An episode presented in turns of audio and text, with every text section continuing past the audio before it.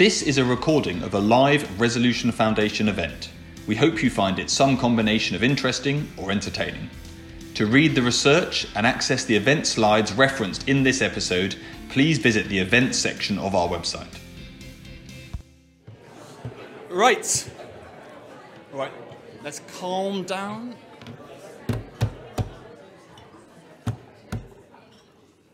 Ooh, that worked. Very good. This is the problem with giving people food. The energy levels revive. Getting, start getting surly in the audience. Right. Okay. So we spent a lot of time um, this morning talking about um, the challenges of high growth, of low growth even, and high inequality, and the context in the 2020s within which the country will be trying to navigate those rather big challenges.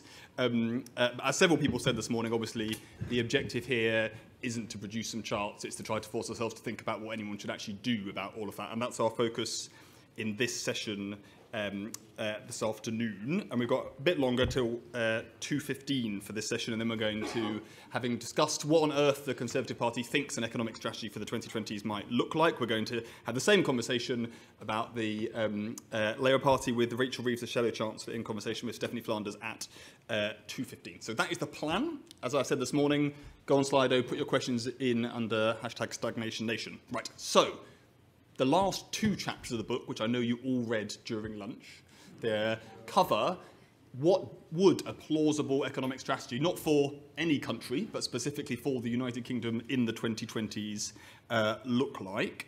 Um, and then, would it make any difference? Right? What is the prize? Or, or should we all just like calm down and kind of get used to our stagnation? It's not that bad. We kind of have air conditioning ish um, so society can get through these difficult times. So that is the plan for this session today, to go through those two uh, chapters. First of all, you're going to hear from Dan Tomlinson, a senior economist at the Resolution Foundation, giving you a quick summary of what is in those uh, chapters. And then we've got a brilliant panel made up of some of the commissioners from the inquiry and some other some people working on the inquiry and some people who have been uh, encouraging people to think seriously about the UK economy for a while. They, um, so first of all, you're going to hear from Dame Carolyn Fairbairn, former Director General of the CBI and Commissioner uh, for this project. Martin Wolf, Chief Economics Commentator at the Financial Times, who told you what the answer was years ago if you got your subscription. Uh, the, um, uh, then you're going to hear from Frances O'Grady, General Secretary of the Trades Union Congress, until she disgracefully deserts us in, when, January? End of End of December. December. End of December. Okay, well, we've all got used to loss by then.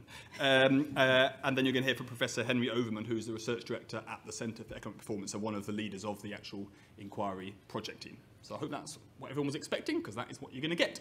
Right, Dan, what's in the book? Hello, everyone. Um, yes, I'm going to tell you what's in some of the chapters in the book.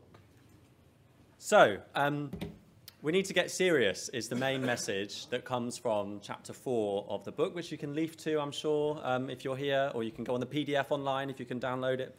It's very big um, to read as I'm going. But the big task is to end stagnation, which we're defining as uh, low growth and, and high income inequality.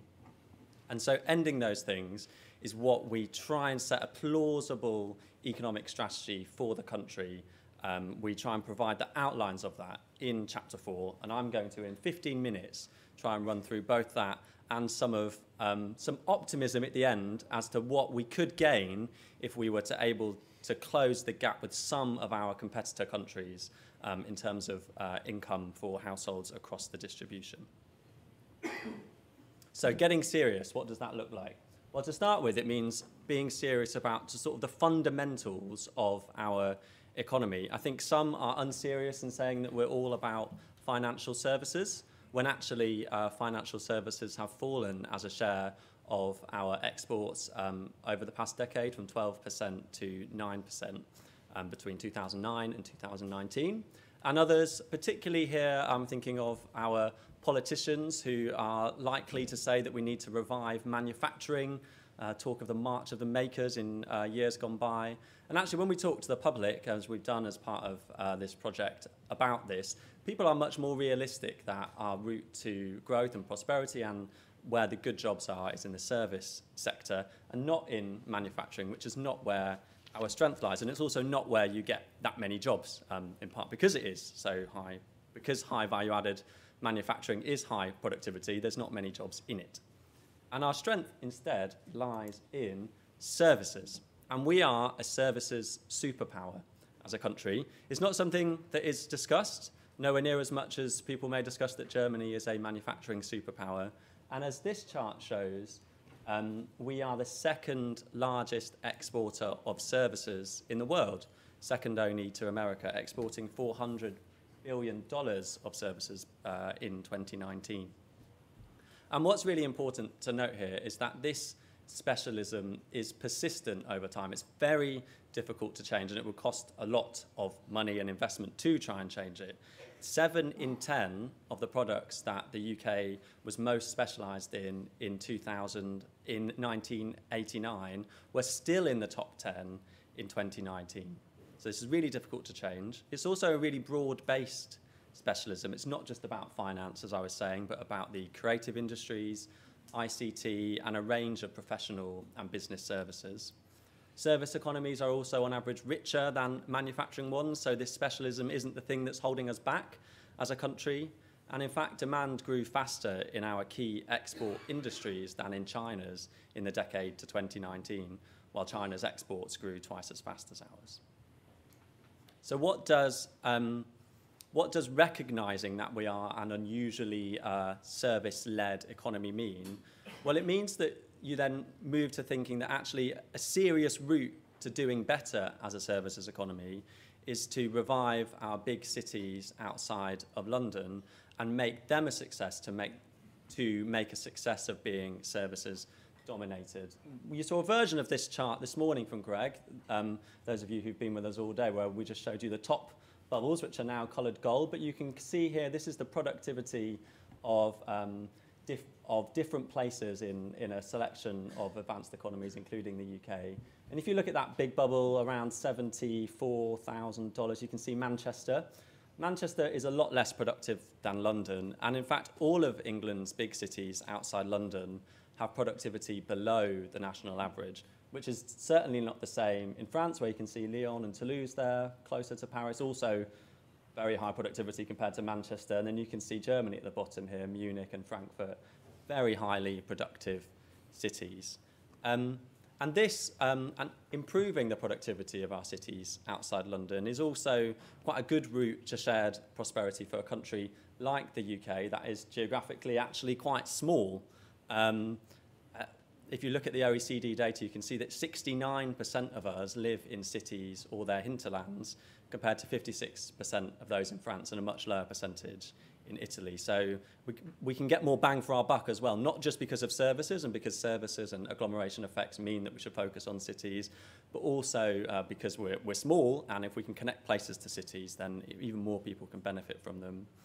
But we're not really serious about this either, to be honest, because we're not honest about the scale of investment that would be required to transform places like Manchester and Leeds and Birmingham. In one of the papers that we uh, mentioned in the book and has been published as part of this, uh, we show that halving Manchester's productivity gap with London, so its bubble moved up towards where Edinburgh is, would involve 500,000 extra workers in Manchester, an 11 percentage point increase in the graduate share, and tens of billions of pounds of investment. But investment is another thing that uh, we are lacking. This has been discussed a lot today. It's worth just pausing on the fact that really this is about business investment, not at, at, the moment on current plans, and of course plans are a bit up in the air at the moment, but on current plans, the government is set to increase public sector investment to its highest uh, rates as a share of GDP uh, since the 1970s. But business, inv- business investment is where Britain is really lacking. This, the, on the left-hand side here, we compare the UK to Germany, France and the US, where business investment is at 13% compared to 10% in the UK. And we've shown as part of uh, our work that persistently low investment in the UK explains almost all of the product, almost all of the gap in productivity between the UK and France. So there's a lot to be had from uh, us getting better at investment, particularly in the private sector. We also um, are not serious about the right things when it comes to human capital investment either. There's a lot of discussion about whether we're doing too much um, investment in our human capital, when actually, and also the downsides of that for poorer places with lots of people leaving. People think that's happening. But actually, this chart shows you that that really is not the case. Um, there's a lot to look at here, lots of different dots and lines, as we like at Resolution Foundation. But if you look at age 19 on this chart, you can see that those in the most deprived parts of the country are two and a half times less likely to leave their, their hometown, their, um, the, the, the place where they are at age 19, to go off to higher education uh, than those um, in the least deprived parts of the country. That's 17% versus over 40%. That's a massive difference. So it's not that we've got people flooding, uh, people leaving left behind places, it's that they're staying. Um, and they're not, they're, they're not being able to leave to access those higher education opportunities elsewhere. And we also get it wrong when we get into arguments in general about whether we're educating too many people, when actually we know that the pace of human capital progress in the UK is slowing, and workplace training, for example, has fallen by a fifth in the 2010s. Moving on to talk about uh, the inequality gaps in, in the UK, we need to be just as serious about them as we are about uh, tackling low growth, uh, in part because people really care about these gaps. As this chart shows, six in 10 people say that the inequality between places and, and, and of income and wealth is the most serious. It's helpful that they asked that, most serious um, issue when it comes to inequality in the country. But also, we should be realistic, and I'm sure the panel will get to discussing this as well, about the fact that a strategy that puts services and cities sort of at its front is likely to actually push up on uh, income and place-based gaps rather than bring them down. So we need to work extra hard to combat that. And I think um, the place where you should start when you think about in, inequality in Britain is, is jobs. And good jobs should be an explicit goal of an economic strategy to help Britain make a success of this decade rather than something that flows by accident from some of the other things that you might want to do. And we've been talking today about stagnant pay growth in the UK, but I think also we should recognise that there's been sort of stagnant or static policy when it comes to the labour market over the past 15 years or so, with, with the welcome exception of the minimum now national living wage. Um, because not much has changed in terms of our policies and our support for particularly low paid workers. But, we, but over that same time period and longer, we can see that worker power has declined in the UK. Trade union membership has, has fallen um, quite, quite significantly. And some estimates which we discuss um, suggest that that could be costing, the lack of worker power in the UK could be costing workers as much as £100 a week in lost earnings. And there are also unacceptable and um, there are also unacceptable levels of uncertainty and insecurity in our labour market today. That's what these clocks are illustrating for you here, if you're wondering. Half of shift workers um, in Britain receive less than a week's notice for their shifts. Um, and as well as improving labour market regulations and enforcement across the board um, to tackle some of those problems, um, we can also, uh, we think, be more proactive about making some of the jobs that we know are going to grow in this decade, so green jobs and jobs in social care, making them good jobs. So, as was discussed earlier, we could pay our social care workers more, but we can regulate these jobs um, more broadly to ensure that they're good jobs um, as as they continue to take up a larger share of employment in the economy. So the good jobs element of any future strategy isn't getting much of the headlines this week, but obviously a lot of people are talking about tax, um, with lots of proposals uh, to bring down the overall tax burden, which is worth noting is actually um, lower here than in many of our comparator economies.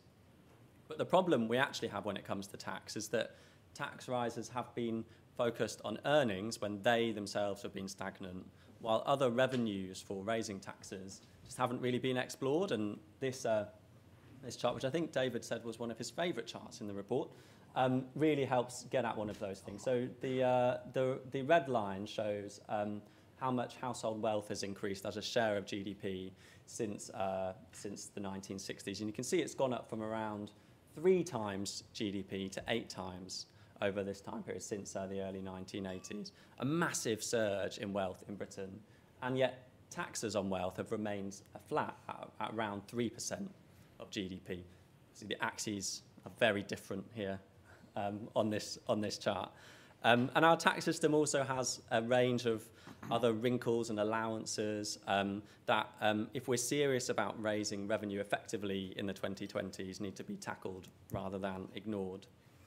Um, and before coming on to think about um, what could be achieved if, if um, we were to up our game in the way that we've uh, been discussing today, I did want to talk about the welfare state, where I think, again, not being serious is, is, is something that we're seeing uh, from some people this week in terms of focusing on uh, people who are out of work and fretting about whether or not our benefit levels are too high and there's too many people um, having a nice time on benefits when actually we know um, that there's very little in the way of a cushion um, from our benefit system when people lose their jobs. Um, and this chart shows uh, for a single person that doesn't have any children on, on the average wage, if they lose their job in, in the UK, on average, uh, they'd, they'd uh, receive from, from the welfare system 40% of their earnings in, in support, compared to much higher rates of replacement in other countries such as Portugal and the Netherlands at the top of this chart, where um, on average they'd be at 75% of their previous earnings. Um, and that's because the uh, unemployment benefits in the UK are, are very low and they've been falling as a share of average earnings. They're now at a record low relative to average earnings at, at just 13%. Um, more broadly and uh, related to that, but also a product of uh, specific policy decisions as well, we know that pre-pandemic, almost half of families in the UK with three or more children were in poverty, and that's increased from one third um, uh, of families in uh, 2012. So any economic strategy that claims to be serious about reducing uh, income inequality and financial hardship will need to take a different approach here. Just a few more slides then to finish on um, whether a richer and fairer Britain is in fact possible.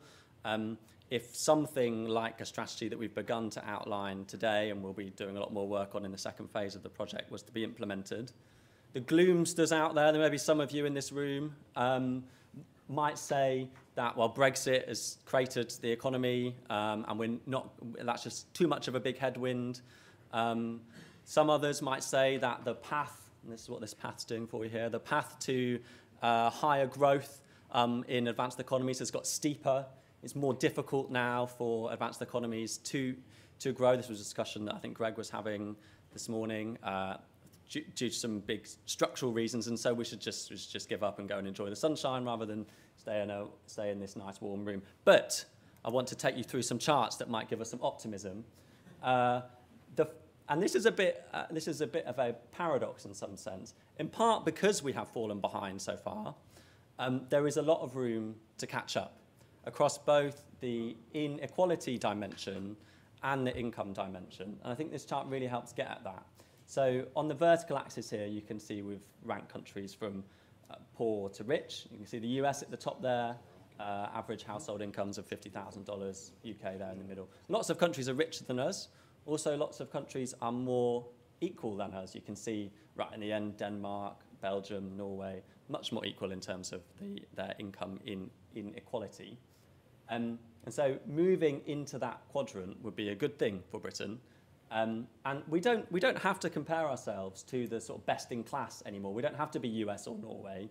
Um, and we pick five sort of broadly comparable countries, so Canada, Australia, Netherlands, Germany, and France. And you can see, yes, they're doing better than us, but they're not doing a lot better. And I think probably lots of you, I, I definitely thought this before we started to do this research, think that we are, we are sort of on a par with these countries. Well, this chart shows you, A, that, that we're not really anymore, but B, um, I can show you that if we were to become a bit more like those countries, there, there, there are a lot of gains to be had. So one, the first set of bars show you, uh, on average, if, if our income level was just to increase to the average income level in those five countries, we'd all be 21% richer, which is quite a lot. Um, the second set of bars shows you what would happen if the UK's income shares, so the bottom fifth, middle, and the top fifth, were to be the same as the average in those five comparator countries. Because as, as you saw in the previous chart, these countries are all more equal than us. And on average, that would mean a 20% boost to incomes at the bottom, a boost in the middle, and, and a fall at the top. But if you combine both of those things, which the third set of bars does, it makes a really big difference. So there's a really quite striking difference between the UK and these countries that we think are similar to us. The lowest income households would be over 40% better off. Uh, middle income households would be 30% better off, which equates to £8,800 a year. And so that is the size of the prize that is attainable if we were to make a success of renewing our economic strategy in this decade. Very good. Thank you very much, Dan.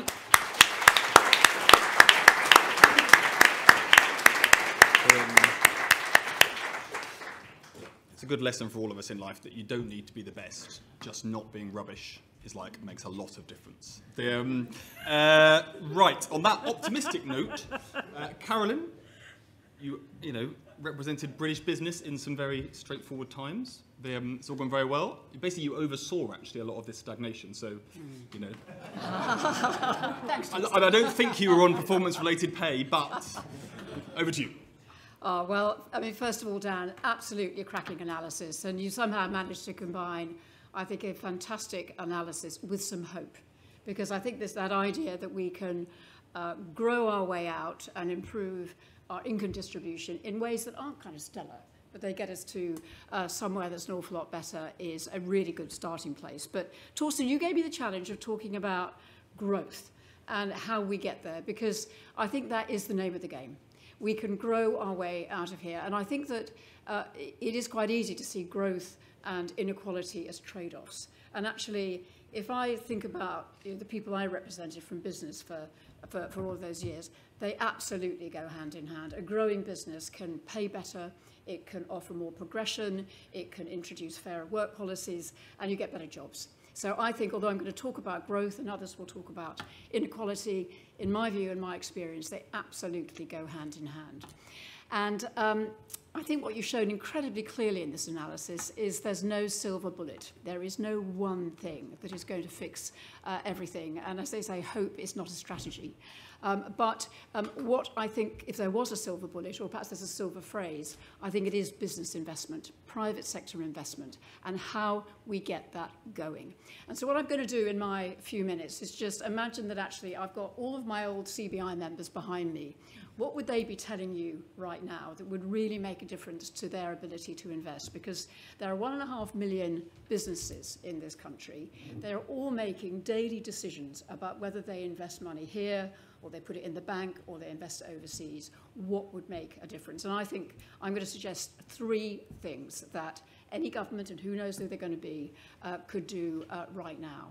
Um, the first is we've got to stop the policy churn and the change. The first thing that my guys and gals behind me would say is there has been so much policy churn uh, over the last, and it's not just the last five years, it's the last 25 years, um, in all areas of skills policy, infrastructure. Um, so when I was looking back at the uh, training policy that the gov successive governments have had over the last 30 years, uh, we were accused of not investing enough in training. I look back at policy, in 30 years there have been 29 government changes in skills policy. We had an industrial strategy council for, I think it was 18 months, and it was abolished. Greg Clark, who's come in as levelling up, new levelling up minister, he produced an industrial strategy that was this thick, that was thrown in the bin. Is he going to revive it? So if you're sitting there as a business, they said to me day in, day out, tell us what the plan is, stick to it, and stop changing it every five minutes. And, and actually, as I began to think about it, you, one of the things that you say in the report, Torsten, is we can't just keep blaming the politicians. Um, it's nice, it's easy, but actually, is there something structural in the UK that explains why we have such policy instability? And I've come to the view that there is. Uh, and I think one of the things that we don't have in this country is a proper, proper structure of social partnership. We don't have a proper way of bringing uh, workers, uh, unions, business, other social partners into the policy debate. And actually, a lot of those peers that are growing faster than we are do. So one suggestion I have is let's create something that is more uh, conducive to policy consistency. And let's look at a social partnership model. It's very interesting that um, in Wales they're doing exactly that. So suggestion one, we've absolutely got to stop the churn.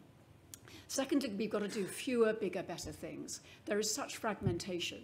And the, the two areas of policy where, again, my uh, CBI members behind me would say make a real difference. Skills policy. Now, you hear it again and again and again.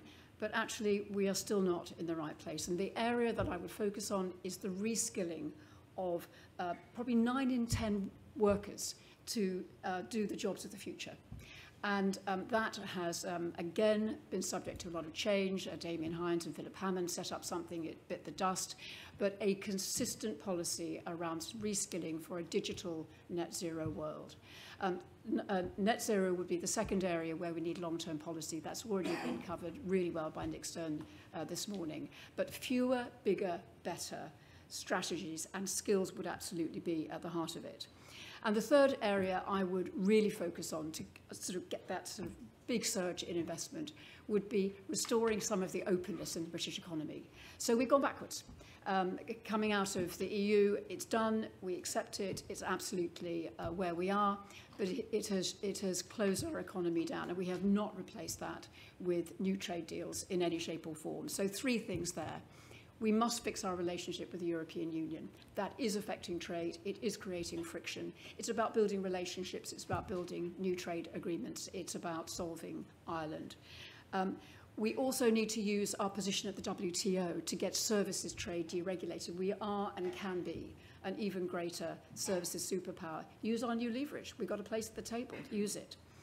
And the third thing, I think, is resolving our incredibly difficult um, relationship with the emerging markets, China, India, the Middle East, in terms of how we align our values as a country with the need for trade. And um, it's difficult. You know, we care very much about uh, human rights abuses in China. We care very much about uh, human rights uh, challenges in the Middle East. But we need to find a way of engaging and trading and building markets that we have uh, lost uh, in many ways through, through our decisions recently. So I think if you did those three things, and you did them with conviction and with seriousness, I do like that word, I think you could see a surge in investment and get that 9% of GDP or that 10% of GDP heading towards 13%. Those are the jobs of the future. Investment is the flywheel of the economy. And I think you could start to see the growth that we need. Very good. Thank you very much, Carolyn.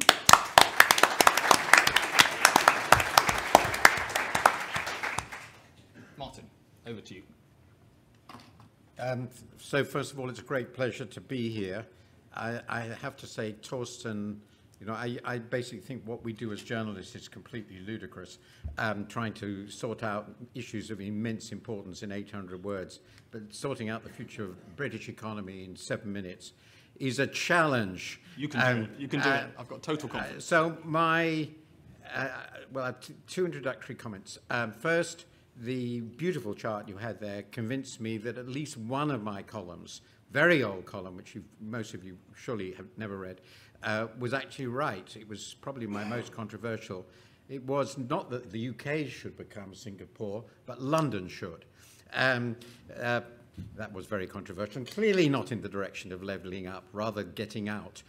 The more serious point I make is my meta view is that the performance of the UK economy for much of the post-war period, remember where we were in the late 40s, I won't go into that, and particularly again in the last 15 or so years, proves, I think, that we're, we're, we have neither the immense and must be recognized strength of US businesses, nor uh, the capacity for serious, stable, um, sensible, common sense policy making of the social market economy econ systems. And I think this is basically a social and political system problem. And since it's basically got worse through my lifetime, not better, I have no longer any belief it will improve. And when I look at the current Tory campaign, which is incomparably the worst of this kind, I think, in British history, and I studied it. Uh, uh, so that was part of my life.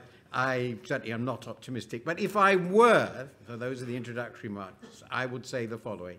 First, growth is important. I think my dear friend Richard Layard might challenge me on this, but I believe we can't really run a stable democratic society without growth, which should be, of course, sustainable and inclusive. I won't go say any more about either that because I don't have time.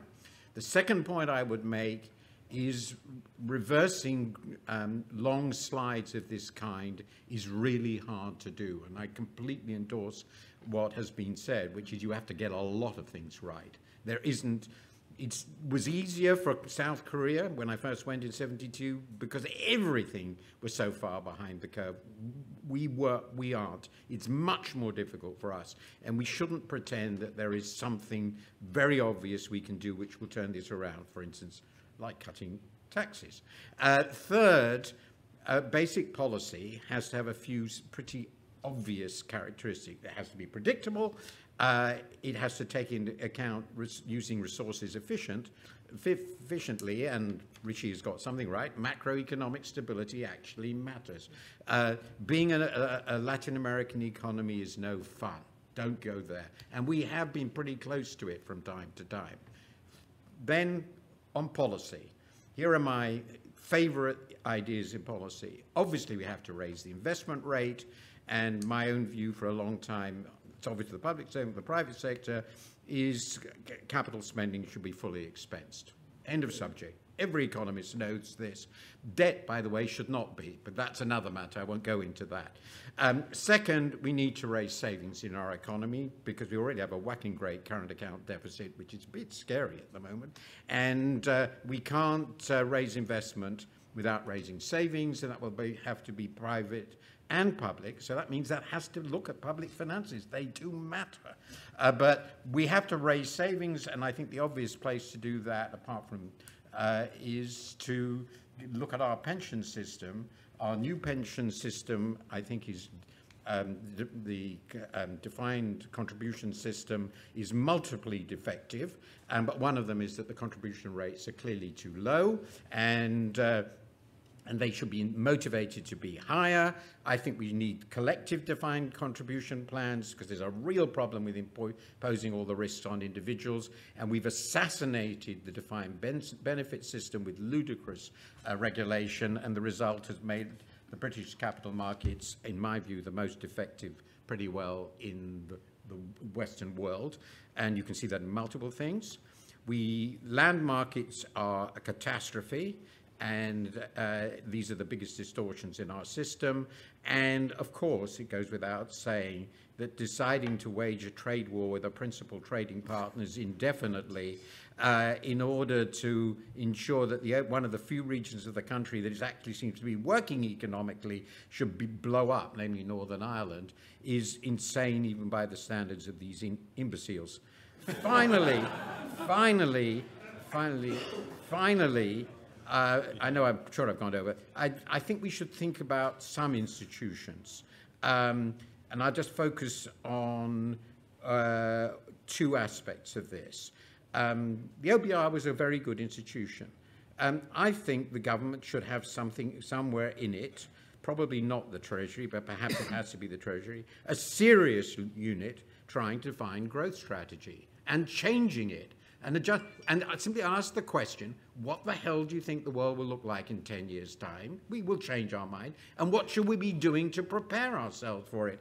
Almost everything that goes on in the Treasury, in my view, is irrelevant and useless. And I've thought of this for half a century. I don't have the time to go. But this is important. And the final thing, I do think we should massively increase public investment, but not by saying, ah, the high speed rail. We really must do that. How much has it got? Who cares?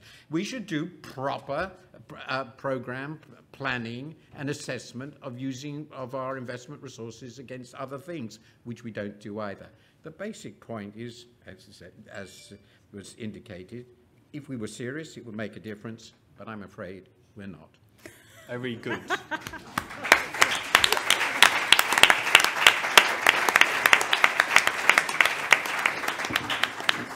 Um, this is meant to be the uplifting session. I, guess. I didn't mention that before we started, but thanks for uh, and any Treasury civil servants in the room. I'm sorry.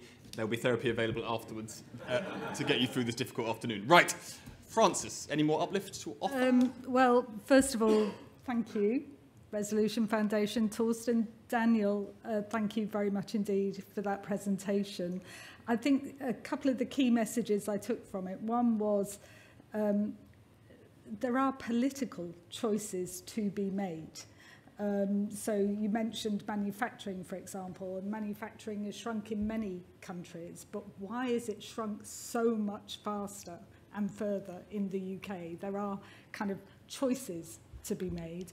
And secondly, uh, if you think about those big challenges that we've just heard so much about, big tech, Brexit, net zero, uh, I kind of uh, wonder about energy rationing uh, and the impact that could have uh, this year. It's not going to be solved by a nip and a tuck, and I would absolutely agree with Martin. It's certainly not going to be solved by entering a bidding war on how far to slash corporation tax um, or indeed to shrink the state. I mean, I really worry, not just because if we face further crises, what might happen, but we need an educated, healthy workforce. And the reality is our teachers and nurses are on their knees. So we need to think very carefully before that kind of, um, uh, I think, ridiculous uh, uh, competition. Uh, and similarly on regional equality, which clearly is really important and we have to consider place, but we should also remember that if you're a shop worker or a care worker, it doesn't much matter where you are in the country, you are facing rubbish pay and rubbish conditions on the whole. Um, I guess kind of my message is that inequality and poverty is not just a symptom of a broken economy, it's a driver that breaks that economy. Uh, we have had the longest, harshest uh, living standards squeeze. Uh, we've all seen the numbers on child poverty. We all know that the great majority have at least one parent in work. Something has gone really, really wrong. Um, uh, UK consumers, I see, racked up 800 million pounds worth of debt in May alone. That tells you something uh, in terms of that transfer of risk uh, and debt to real families uh, who are struggling to cope. So I would suggest that if we're going to fix growth and if we're going to fix inequality of income and wealth, then we also need to fix inequality of power because I don't know who else is going to be arguing for a fairer, greener economy if certain voices are excluded from the room. And we've seen that in terms of the UK's so-called flexible labour market, nearly 4 million people now on low paid, insecure, zero hours and full self-employment type contracts. We saw that naked abuse of power with P&O when a, a crew paid the union rate for the job were unlawfully sacked and replaced with agency labour on poverty pay. And yet, lots of crocodile tears, but nothing happened. They got away with it, they priced it in, and they got away with it. What a signal to send. We've had 20 promises on 20 separate occasions, promises of an employment bill to strengthen workers' rights and deal with some of these abuses. Nothing. Instead, this week, we've had regulations instead to allow employers to replace striking workers with agency staff, uh, doing a P&O, as we call it in Congress House. And of course, a threat uh, from the Brexit Freedom Bill, so-called, uh, to attack workers' EU-derived rights. And, uh, you know, read my lips, uh, working time is top of the list with that, those rights to paid holidays, breaks and maximum working hours. So we could very well be going in the wrong direction unless we shift it. Uh, I think during the pandemic, I think it, I know it's become a cliche almost, but it's important to say many of us learned the true value of labour. For the first time, we understood how much people who were keeping us alive, keeping us safe, got paid and how they were treated. I'm so pleased to hear Carolyn talk about social partnership. Uh, when Carolyn and I were working together, we, we called for a National Recovery Council. We knew it would be tough, the transition from the pandemic. We knew there were big challenges ahead. Let's all sit down together and figure out a strategy that we can agree on to rebuild Britain in a fairer, greener way. Um, that um, offer, I would describe it as, was rejected, but it's still there on the table, I, I know, with Tony Danker too. Um, and I think in many cases, if I'm honest, uh, maybe this is me getting old, but I feel like so many of the solutions are so well known. You know, some of this kind of feels like common sense. We do need to see an extension of collective bargaining if we're going to start raising uh, wages. Uh, we do need sectoral fair pay agreements, as we're seeing legislation going through New Zealand at the moment. We've seen it in Ireland, we've seen it to a degree in Scotland developing and, and Wales too. We need corporate governance reform. As long as businesses are incentivised only to deliver short-term bonanzas uh, to shareholders, that's going to be a problem for us. So we need reform there. We need a proper industrial strategy, exactly as Martin said. And I would say we need to equalise capital gains tax with income tax. Um, and it's about time that we had um, some fairness in our tax system. I think we do need to build that new consensus for the long term.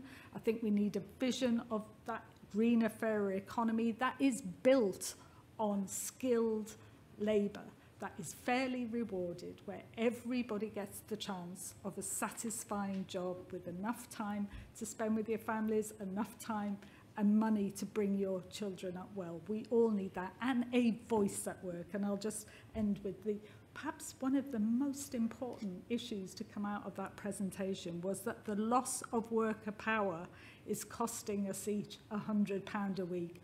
Join a union. Thank you very much.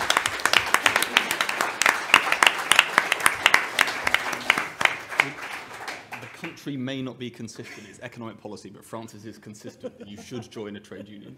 Uh, right, Henry, last but not least. Uh, thanks.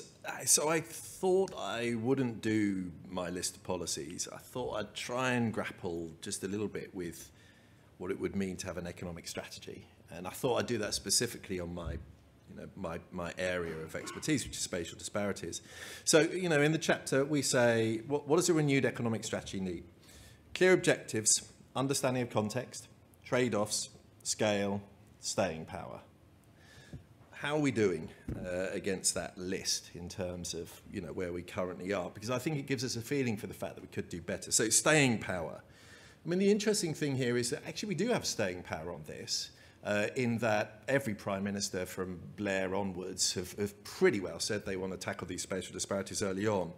Um, we just have no stability after that. So uh, we have no stability in the institutions, policies, programs, funding, and the current lot pretend that they're the first to care about it.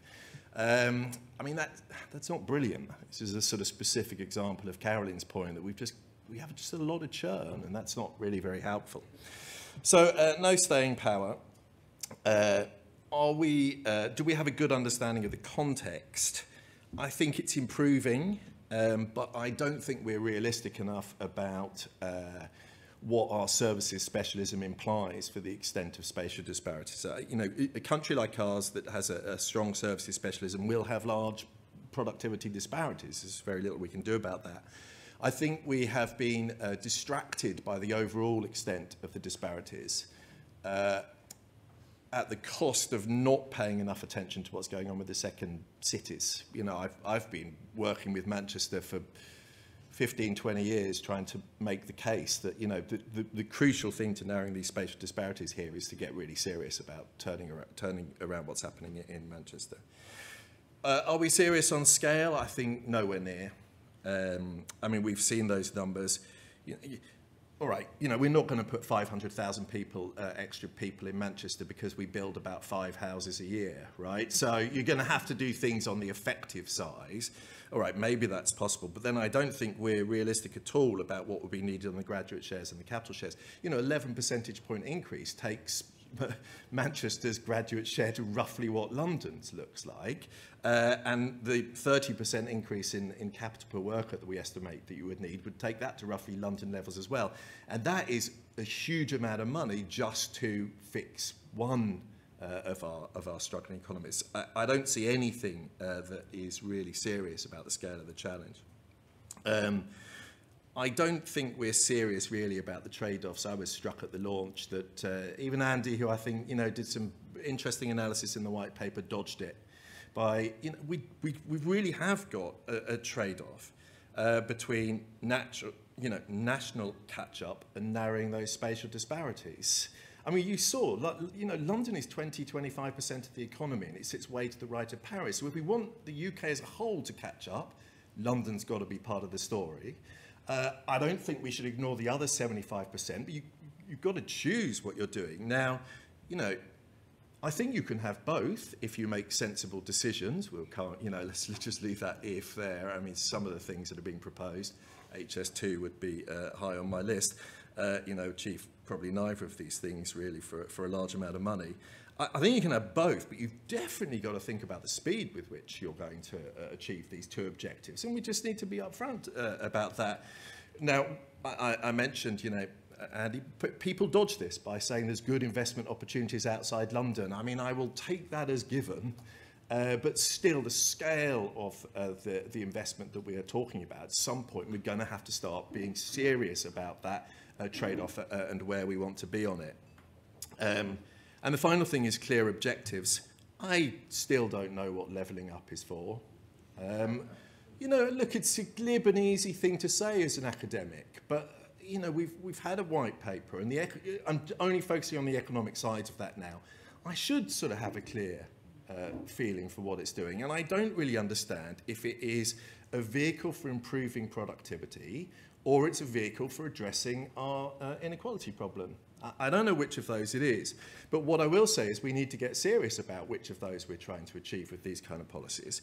Because, you know, if we go for okay, we need to offset London. Offsetting London uh, means investing spatially concentrated in somewhere like Manchester, spreading around graduates, you know, getting more graduates live in Manchester, etc. That is just no simple fix for poor households living in Manchester.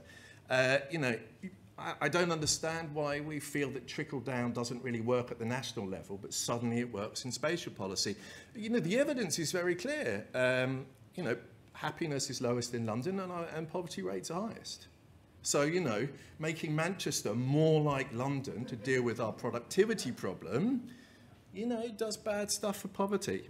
Uh, so there you go, that's seven minutes of just trying to be serious uh, about uh, the, the five criteria that we set out. Could we do better? I think clearly we could. Will we? Uh, I'll leave that to the panel to discuss. Thank you very much, I think.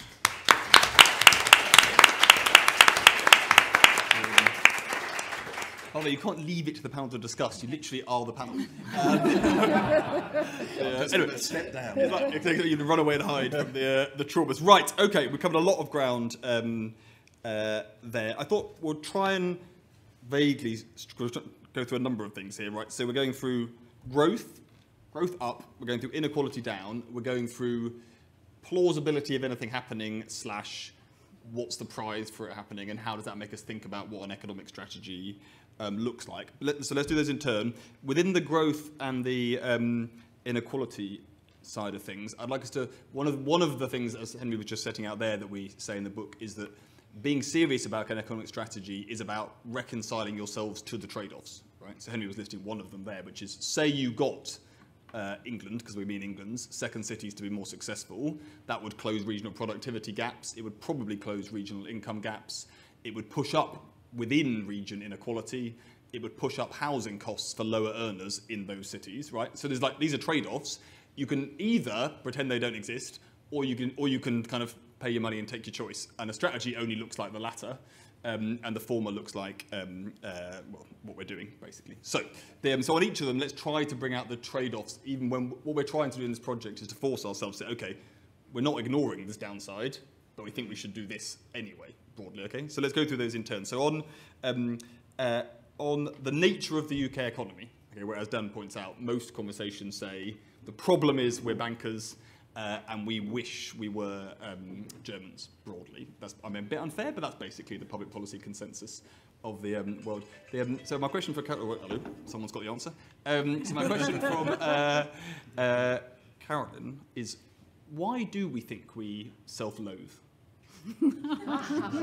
wow. Not you, obviously. Hopefully not. But like, so, so, economically in society, what, what's what's the self love? in Germany? Everyone is like, do you have any idea how shit hot we are at this tool making? Whereas here we're like, oh, it's really awkward. It, it, it, it, it's, it's really interesting, isn't it? Because I spent a lot of my uh, career in the creative industries. Uh, so uh, broadcasting, making programs, all of that, and it's very, it's very interesting. It, it was not, it was seen as kind of the, um, the, the, the decorative bit um, at any trade show. You know, they bring out a Dalek, and it was considered to be kind of eye candy for the for the economy. And then people suddenly woke up to the fact that this was a hundred billion pound sector. Um, and if you go through our different service sectors, you go through creative industries, we are absolutely world class, no doubt. I mean, look at Pinewood, look at the, uh, the, the, the, the attraction of investment into the UK around all of that. But if you go through many other sectors, you, you go through architecture, you go through accountancy, you go through legal, we are absolutely fantastic. And the other thing I would say about, uh, about those kinds of services is they are actually um, UK wide. So you go to Bristol, and you go to Belfast, you will find communities, fintech, um, where we've got some new kinds of financial services. Why don't we recognise this in ourselves and want to celebrate them? Um, I think there are a couple of reasons. I think one is the financial crash was absolutely ghastly, and um, uh, and you know, a lot of people lost their jobs, and we had a real recession on the back of it. And actually, I think services just got caught up in all of that. Um, the second thing I would say is that I think we've got ourselves caught into a bifurcation where we started, where we think kind of manufacturing is better. Um, and there are reasons why it's really important manufacturing because the productivity is high, the wages are high, um, it is definitely geographically dispersed. But we've got to find a way of recognising what we're good at, celebrating them. And I've got one other little bugbear actually, Torsten, that I will Only air. one? Uh, only one of, one, of, one of many, but this is one that's relevant to this conversation, which is that I think this distinction between services and manufacturing, frankly, is breaking down. So, you know, if you're Rolls-Royce, you make 40% of your income from services. I always thought a television program was actually a manufactured product, to be honest, um, even though it was called a service. I wonder whether we should stop using the word services and we start talking about the creative industries and the accountancy profession and, and legal. And actually that might be a way to, to become at peace with what we're We fantastic should at. we want to rebrand ourselves out of self-loathing. I think we rebrand. I'm rebrand. going to try that in my personal life. I'm going to see how it goes. The um, uh, right, okay. The um, now on this, the trade-off that we focus on in the book that comes with the service economy is the is the productivity gaps between places, and so you can't you can't become like Germany geographically um, if you're a service-led economy, and you need to recognise that largely because um, the range of places you will have very large productivity in are are uh, more limited in that world. So, Henry, what is the given that given being, being adult about that, where does that take you in terms of an economic strategy, in terms of making sure incomes aren't as unequal? Well, uh, I think it's it, it does it it, it, it, it must in, to some extent make it slightly harder um, because that you know there is a tendency to to, to say be like Germany. Um, uh, and it's just I don't I don't see in what way that that is a helpful benchmark. But something that we do argue in the report is, um, you know, be more like France is, you know, they, they do have a sort of set of specialisms that look like us. So I think it informs the strength of the market forces that we're up against, but I don't think it's manifest destiny that are, you know, that, that we have the disparities that we do. Think that, Can we just make that concrete? Because what we're really saying is there's no reason why loads of our large cities haven't made the transition to po- the post-deindustrialization. well, you know, Well, there are reasons, but it's, it's not inevitable. I think I, I, I think this is you know whenever you have an interim report like this, I, I think there are reasons. I don't think all of our second second cities need to be more. You know, I think we could we, we could do it. I don't think that we're going to get a global city in each region. Uh, I have to say. The other thing I would say though is to pick up on something Frances said. If if you're asking me a question about incomes, I, yes, the spatial disparities matter some, somewhat, but nowhere near as much as the within area individual inequality. Uh, now, so for me, actually, I, I actually think if we want to be serious about individual inequality, uh, there are just far more important things uh, than the uh, come to- spatial productivity disparities that we face. Very good. Now, Martin, so you, everyone has called for business investment. Um, uh, you set out that we could fund that without having to just borrow squillions from abroad by higher pension savings. The trade-off there is more investment, higher savings, but lower consumption for quite some time to finance it. It's not a free lunch. Absolutely. Is that it? Uh, well, well, that's obvious. Um, well, That's the kind Uh, of the, supportive peril, the perils of, uh, of arithmetic. I suppose the um, if we have a very large number of very attractive investment opportunities in this country, and it, uh, and we are living, continue to live in a world in which, in addition, uh, interest rates are very low. Um, it is possible to imagine um, further increases in direct investment and borrowing. But we are sort of already fairly way out there among developed countries in, in this. And so if we're talking about raising the, the gross investment rate in this country by several percentage points of GDP, which is, I think, what we would need to do to make a, any appreciable difference, I don't see how we can do that without funding at least a significant part of that internally. And that does indeed imply a shift from our high consumption, um, low savings model, which is obviously a very striking characteristic. Our, in aggregate, our, our private sector saves um, rather little uh, compared with, and I'm talking both corporate and household savings, um, with uh, compared with uh, the Europeans, uh, um, and that's quite a big uh, issue uh, in my view. And if we don't address that, we don't um, really have much to add growth. Could I just comment very, very briefly on, this? I think this fascinating set of issues. I suppose, like many economists, I've tended to compartmentalize the growth challenge from the distributional challenge because it's really hard to do them both together unless you happen to be in that stage of development where labor intensive growth is natural. Uh, and uh, I mean, it's, and it's really hard without having a commitment to a, a significantly more funded tax distribution system than we've ever been prepared to contemplate. And we've been, of course, spectacularly dishonest about that. So I do think that we we have to separate these to some degree, and that fits in with the second point. Uh, lots of others. I'm with the view that the argument we need to make for leveling up, uh, improving average productivity in the in second tier cities relative to London is a growth one. And if you can't make that, I wouldn't bother. Otherwise, just make London, um, you know, just uh, get rid of all the green belt malarkey and all the rest, and just have a proper city here, you know, of about 40 million people, like Tokyo, the Tokyo region. We could do that. And everybody else, every, the rest of the country would be nice and beautiful and green. But I mean, that will be the efficient, that will be the efficient thing to do. Now, I don't want to suggest that, but I think growth, growth is the, what we have to go for here, and not regard that as a distributional issue. And final twist, I'm very sorry, but I have this theory which I've never written, and since Frances is here, I'm going to try.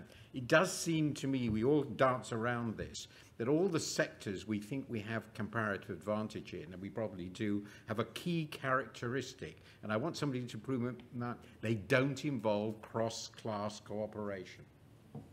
And the and that to, I'm you know I'm the child of foreigners. Uh, I've always felt class is the devil here. Why can the Germans do their manufacturing we can't?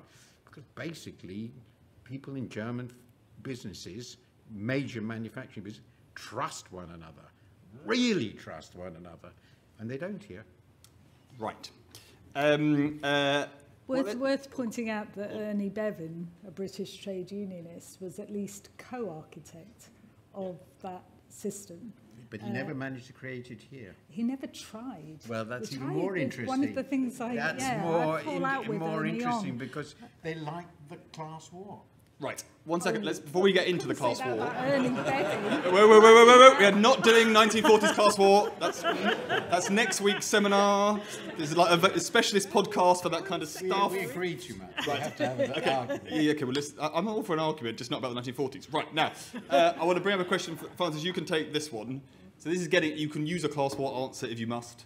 Uh, um, if I can make the IT work, which is basically, I'll read it out. So Toby asks, right, what are the impediments to the kind of social partnership you two massive lefty hippies are advocating? uh, and if the government won't let you do it, why don't you just get on with it? anyway? Is the slightly kind of provocative question. Frances, why haven't we done it? Um, I think in many ways through the pandemic we did. Um, and we, that meant we didn't always agree by any stretch, but we disagreed well. Um, and where we did agree, I think it packed a powerful punch with a government that was frankly, if I'm honest, I think was desperate for ideas and solutions. So there was an openness that um, perhaps, certainly in our case, isn't there now. Um, but what are the impediments? I mean, I think, it, you know, where you see it's done successfully, there is proper architecture. Exactly. Uh, government does have convening power. And uh, whilst I think there is a lot that we can get on with and do get on with and do agree on, uh, the voluntary approach is never going to cut it for us because there are always um, some guys who are looking to undercut the decent guys. So you either have a level playing field, for example, sectoral fair pay agreements that cover whole sectors, starting, we've suggested, with social care, so that we could begin to raise that level playing field together, Okay. or, or you don't. Um, right. On. Um, so let's move on slightly to more directly into the inequality space. Okay. So one of the arguments in the paper is that normally people talk about hard-headedness. They, they find that language easier in the growth space. Uh, and the argument is they should apply it to the same way to the inequality space because basically uh, people talk a decent game about doing something about inequality, but we haven't done a very good job. Uh, firms say they're going to do their ESG uh, stuff. It doesn't make much difference while they still aren't giving their workers good notice periods for their shifts, as Dan illustrated powerfully earlier. Um, we haven't made, we've made big progress, as we were discussing in the first session, on uh, the gap between the middle and the bottom in terms of hourly earnings, but not enough in terms of weekly pay at the bottom. And we haven't done much about, particularly amongst men, uh, the top basically running away. The, um, so, Frances, what does, what does getting serious on inequality look like? Not all of it. I don't. No, don't do the whole answer. That was a stupid. That was a stupid question. Well, Give us an, something that would be serious. I mean, I, I find it fascinating the way that the middle and low income workers are being forced together. And I think we're seeing that played out Yep. actually in some of uh, the industrial relations that we're witnessing currently. Um, and, and some of the gender aspects of that, by the way, because um, despite sometimes the media coverage, your average striker in Britain today is a middle aged woman, um, you know, which again doesn't always come through. Uh, but you know, clearly we've had this problem of rich men at the top, Yeah. uh, to put it crudely, um, breaking away and distorting. You know, even our averages. When we talk about averages, it does now make a difference what's happening at the top. Um, so uh, that's where I come back to the issue of power. Um, because I think that does matter and doesn't get talked about enough. There are structural things we need to change. There are structural proposals we're making in terms of the welfare state, the labour market, and so on. But there's also an issue about whose voice gets heard. Um, but you know, we have, I mean, a, a less charitable way of putting it is that we've had an investment strike for many, many years in this country that's done far more damage, frankly, than even the most right-wing newspaper would try to describe that's- about any workers' strike. Um, and that's where I also come back to corporate governance. It's not a very glamorous subject always, but I actually think who writes the rules and what those rules say is really, really important for how Great. companies behave. Let's let's bring up a poll question while people in the room want to ask questions. Get their hands up, and we can get some microphones to you. So here's the question. I'll ask the panel as we go. Right. So we've talked about what it, plausible approach to this might look like in much more detail in the book. Read it. The um, do we uh, do we as a country actually want to do it, or are we basically fine with the status quo? And because we're reasonable people, we provide another option, which is if you don't want to get totally depressive, then may, like maybe we would be in future, basically. The, um, uh, and by that we mean on this question we really mean the book basically says it, there is a, there are plausible strategies. They're not easy. It'll be, it's politically difficult. It's substantively difficult. It involves more change. There's some losers. The, um, so, Carolyn, do we want to do it or not? While everyone votes, and people get your hands up in the room if you want to ask a question. We've got loads. Yes, no, or not right now. Uh, and not. I don't mean today. Like this decade. This decade. oh, not right now. Certainly not a yes. It's between the no and not right now. But we've got to, got to change that. Okay. So Okay. not right now, but we have to change it. Okay, Martin. No. Excellent. Thank you, Frances. People do, yes. Oh, I see what you did there. You did. Henry, Yeah, I'm going not right now. Okay, well, the, um, I'm going just to perk everyone up a little bit. Um, the uh, obviously, as Martin was saying, we've got like a slightly silly tax cut discussion at the moment, which is the silver bullet for every economic problem. But one thing the election, the election is doing is people saying the status quo isn't okay about a government they've been in. Right? The opposition saying the status quo is not okay. Rachel Reeves is coming in a bit. Just a little, you know, guess. I think she's going to say the status quo is not okay. right? The leader, people that want to be the prime minister, are saying that. Anyway, but you know, what do I know? Right, you're all voting on that. Let's get some questions. Where's the microphone? Let's take uh, three questions. So there's two here. Got a lot of men.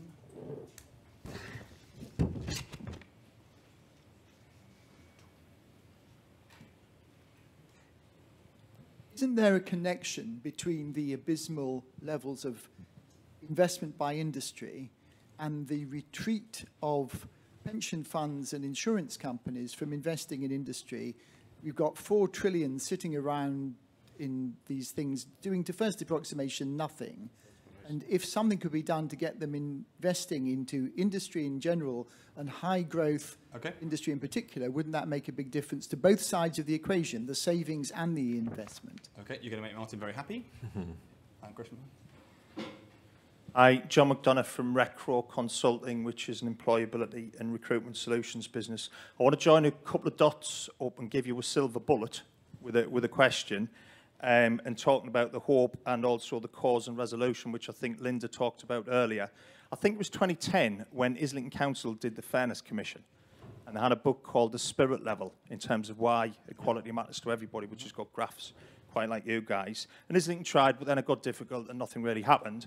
And I think, whether we like it or not, the public sector owns a lot of this, but they get stuck. And as soon as it gets difficult, the navel becomes very interesting and they just go into denial or, or whatever else. And we've got to change that thinking and behaviour. But who leads that? Because Whitehall is full of resistance. PM show aside at the moment if we think a minister's going to come in Okay. and, and sort that out, they can't do it. to the question, sir, because I'm going to run out of time. Shift the intent. Who presses go Who presses go? Good to question. shift the intent and get action? Very good. And there's a question just here. So actually, and can we take a question from over there as well? Just Louise, go around to the side because I'd like to take one from a woman. Life's not about being first, Rachel. Let's have the question. No, it's about it's about being in the middle, right? That's right. Yeah. Uh, so just a quick question uh, about one thing that you mentioned and one thing that you didn't, both of which actually this government has talked about. Um, so the first is devolution. You talked a lot about policy churn. We're a very centralised country with a very centralised department running that centralised country. How much of a difference does it make? And the one you didn't seem to mention, which I'm a little surprised given David is in the room, uh, is R&D and innovation, which, uh, if you look at the last 40, 50 years, it feels like the economy's changed quite a lot because stuff got invented. We do reasonably well at this. Why wasn't it on the list? Yeah, good. The, um, uh, right, let's take those in turn. So, um, Martin, on, on financing of that investment, let's combine that question with one from Pauline online, which basically says, Martin, could you please develop on why you believe there should we shouldn't be our debt reliance is a problem, basically? Uh, there are so many dimensions of this, so I'll just can't possibly get through in the time available. So let just me focus on um, a distinction in relationship to pension funds between what I might think of as the stock problem and the flow problem. Um, the, we have decided essentially to impose a set of regulations which has led to the, and the characteristic of it is that corporations had to guarantee effectively their ability to pay pensions in all circumstances. And given the nature of the promise, that couldn't be done. It can't be done anyway, but the, the only plausible way you can do that, cl- close to a guarantee, is to go into bonds. And at, once you're in that world, uh, all pension promises become unaffordable. You therefore close down, close your pensions. They become closed-end funds Because the returns are lower. because uh, exactly. Uh, I won't go into the nature of this mistake. I think it's a very profound mistake, and it's mostly the responsibility of financial economics, which is, I think, a very serious set of errors. But we can't go into that now. So the anyway, the upshot is we Um, we close them down from a flow point of view. Savings don't go through them anymore uh, because there are no new contributions, and they have a stock which of assets which goes essentially into the UK government's bond market, and that's the end of the pension industry. Um, and we can't change that without completely and utterly changing all our regulations, completely, totally. Uh, now that's that's ancient history, I think. I don't think we can reverse this. So we've now gone into these defined contribution systems. And the problem is they don't save enough and they're individualized and there is therefore no large funds able to make large strategic bets of the type that, for instance, the Canadians and the Dutch and others have, which I think solves quite a number of quite important collective action problems. But I won't go into that. Okay. And so, in essence, what I'm saying is we have to rethink again. Adair did quite a nice job 20 years ago, but we have to rethink again what we want from our long-term savings system. It's unbelievably important, and I think we've ossified our capital markets as a byproduct of these very serious policy mistakes, which, by the way, when they happened, nobody was aware or thought about the consequences and go back about uh, 30 years. Um, why didn't I mention R&D? It was one of my points, but Torsten already thought I was talking too I long. did, I did, so let's wrap up. yeah, uh, I, I would not too long, just, just yes, too long. Right, okay, quickly, Carolyn, who needs to do the doing? So, like, Whitehall's not going to sort it out. We've got some politician pessimism. Where's the doing going to happen? Um, we, I think that the business community can do quite a lot of doing, but frankly, we've got to create the felt need for change. And that's part, that's a lot of what this is about. I think this is a moment in time where we've got to say enough is enough, uh, and um, that's how we can get the change. On the on the R&D point, I have to say I think it's actually an example of where you have got quite a lot of cross-party consensus now about public sector investment. It's about how you get the private sector to crowd in now. Very good. Right, now, Frances, last one to you. Centralisation, is that the problem? We wouldn't, maybe all the policy churn people have talked about here, how much is the centralisation means there's not enough grit in the oyster to stopping people kind of moving things 100 degrees at a time. You can't do it, 90 degrees. I'm, I'm all in favour of, of that. However, I have to say politically, I think we're at a point where somebody somewhere is going to have to start thinking about what binds the UK together. Uh, I, I, I've always felt there was a, a risk following Brexit that you know this great victory for the UK could end up rebranding us EW, England and Wales, uh, and it's just a matter of time. But you know that that kind of appetite for more local involvement, for people to listen, to be able to get a grip on what needs to be done. I, I can see all that and have a lot of sympathy for it. Just one point on R&D. If, if we are in this predominantly service economy, can we please remember that a lot of this comes back to people? And when you've got an HE sector that is currently engaged in real conflict because of pay for sure, but also pensions and insecure contracts, that damages us all. All the academics are nodding. uh, give us our pensions, they're saying. Right, okay, I'm going to wrap us up with the results of that poll from everybody, and then we're going to hear how the Labour Party is going to solve all of it in a second. Right, you're a bunch of pessimists, basically. Thanks a lot, people. Look, I think you need to perk up a bit. Um, because like, it's definitely not automatic that countries turn around uh, their stagnation, but we should have taken from the back end of Dan's presentation that we don't need to transform ourselves. We just need to start doing a bit better. Year on, it's a hard task. It isn't a silver bullet. It doesn't happen like all in one go. But doing a bit better will make a massive difference, and particularly make a massive difference to low and middle income households. So perk up, everyone. And on that note, can you thank the panel? Thank you for listening to this Resolution Foundation event. You can find more episodes and the latest living standards research on the Resolution Foundation website.